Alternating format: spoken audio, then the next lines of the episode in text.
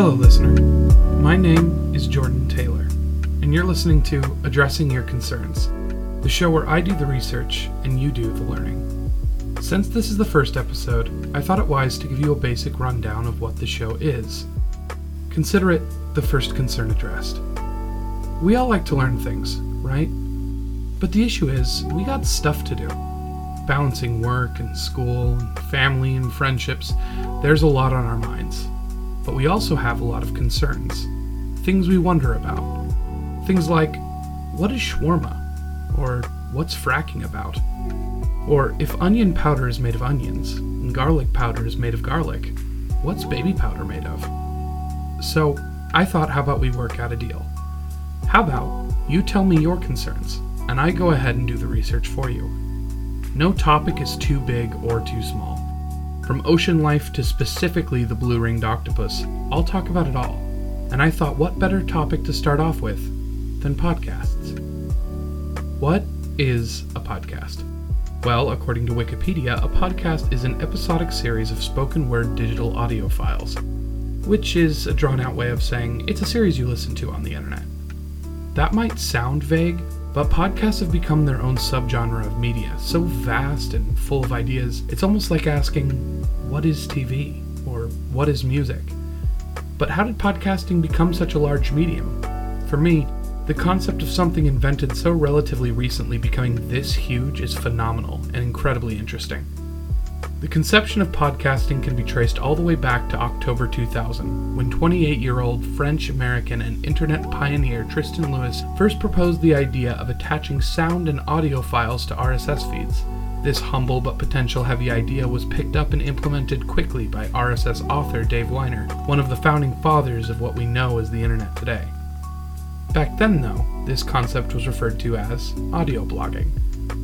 The actual term podcast came about in 2004 as a portmanteau of the words iPod and broadcast, a title that was swiftly adopted by Adam Curry, who helped popularize both the name and the idea, launching his own podcast that very same year titled Daily Source Code. The show was largely conversational, revolving around Adam's personal life and any news he found relevant or interesting. Daily Source Code quickly gained hundreds of thousands of subscribers, and both it and Curry's second podcast, No Agenda, largely carried the podcasting world during its formative years. So much so that Adam Curry is now considered the Podfather, which, admittedly, is a pretty dope title. But even after the inception of Daily Source Code, No Agenda, and several others, podcasting still wasn't very big. In fact, it took 10 years for the medium to really take off. Adam Curry may be the podfather, but the title of pod god goes to none other than Sarah Koenig, the creator and host of Serial. Regardless of how much or little you know about podcasts, almost everyone has at least heard of Serial. And that's largely because shortly after its premiere in October 2014, it had already become the most downloaded and listened to podcast in the world. It turns out, nearly everyone enjoys a good mystery, and Serial was there to help, with its award winning Season 1 diving headfirst into investigating the 1999 murder of high schooler Hae-Min Lee and whether or not they ever really found her killer. Flash forward to today, and true crime podcasts are now hugely popular, with shows like My Favorite Murder and In the Dark becoming incredibly successful largely because of Serial, which has been referred to as an audio game changer ever since. But it's not just investigative journalism and news reports. One of the largest and most downloaded podcasts today, The Joe Rogan Experience, is often just about the host, Joe Rogan, hanging out and chatting with whatever guest he has on at the time. And his guests are nothing to scoff at either, with big names like Kanye West, Bernie Sanders, Robert Downey Jr., Hannibal Buress, and countless others making their appearances. The show has won several awards, and according to Rogan, receives over 190 million downloads a month. Steve Jobs once described podcasting as TiVo for radio, and that's pretty spot on. But podcasts aren't just radio shows you can download. The scope has become much larger than that, and in a lot of ways, more accessible. Nowadays, there's a podcast for everyone. Whether you like comedy, horror, works of fiction, academic lectures, or even listening to strangers play role playing games, you'll always find a handful of shows that fit your bill. In fact, according to podcasthosting.org, as of April 2021, there are over 2 million podcasts and 48 million episodes available to the public. At first, those numbers could seem daunting. but at the end of the day, it's all about trying new things and seeing what you like. Nearly all podcasts are entirely free and available to the public, meaning finding something you like is as easy as downloading one of the hundreds of viable podcasting apps, or podcatchers, like Overcast or Stitcher, and typing in a few keywords or maybe checking the top charts.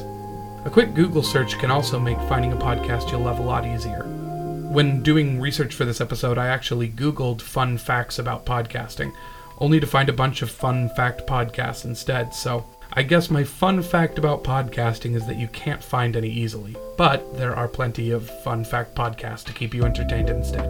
But it's not just that there's a show for everyone, it's also that anyone can have a show. Joe Rogan may have already been a famous comedian before his podcast took off, but many have found fame as a result of their podcast. You don't need a name to have a show. Not to mention the fact that recording and editing audio is both far less expensive and far less time consuming than recording and editing videos or movies. If you have an idea and you have the motivation, you can find a community that digs your stuff. And it's not all about fame and fortune. Many podcasters enjoy smaller and more intimate audiences, and others still produce the content simply for the love of it. In truth, there are many reasons podcasting has become so huge. Whether you're a consumer or a creator, many find a lot of fulfillment in the medium. Podcasting.org also reports that over 50% of the US population listen to a podcast of some sort, with most of their listening being done at home or during their commute. You might even be listening to this on your way to or from work right now. Some of my personal favorite podcasts include The Besties, a weekly show that features four lifelong friends discussing video games old and new and talking about which one of them are the very best. Dungeons and Daddies, a hilarious Dungeons and Dragons actual play podcast about fatherhood, adventure, and high fantasy. Jimmy Akin's Mysterious World, a show that revolves around the unsolved and mysterious and approaches all of it from the twin perspectives of logic and faith. And The Magnus Archives, a linear series of horror stories that begin to slowly interlock as the show continues. And that's just four of what is an otherwise incredibly long list. Podcasts may not be for everyone, but I believe they are something everyone should try, which I guess is something I don't really have to tell you, since if you're hearing this, you're trying out a podcast right now. And there you have it. I hope you enjoyed this episode, but more than that, I hope you learned a thing or two. After all, this was your concern. Thank you for listening, stay safe, and remember cow bison hybrids are real, and they're called beefalo.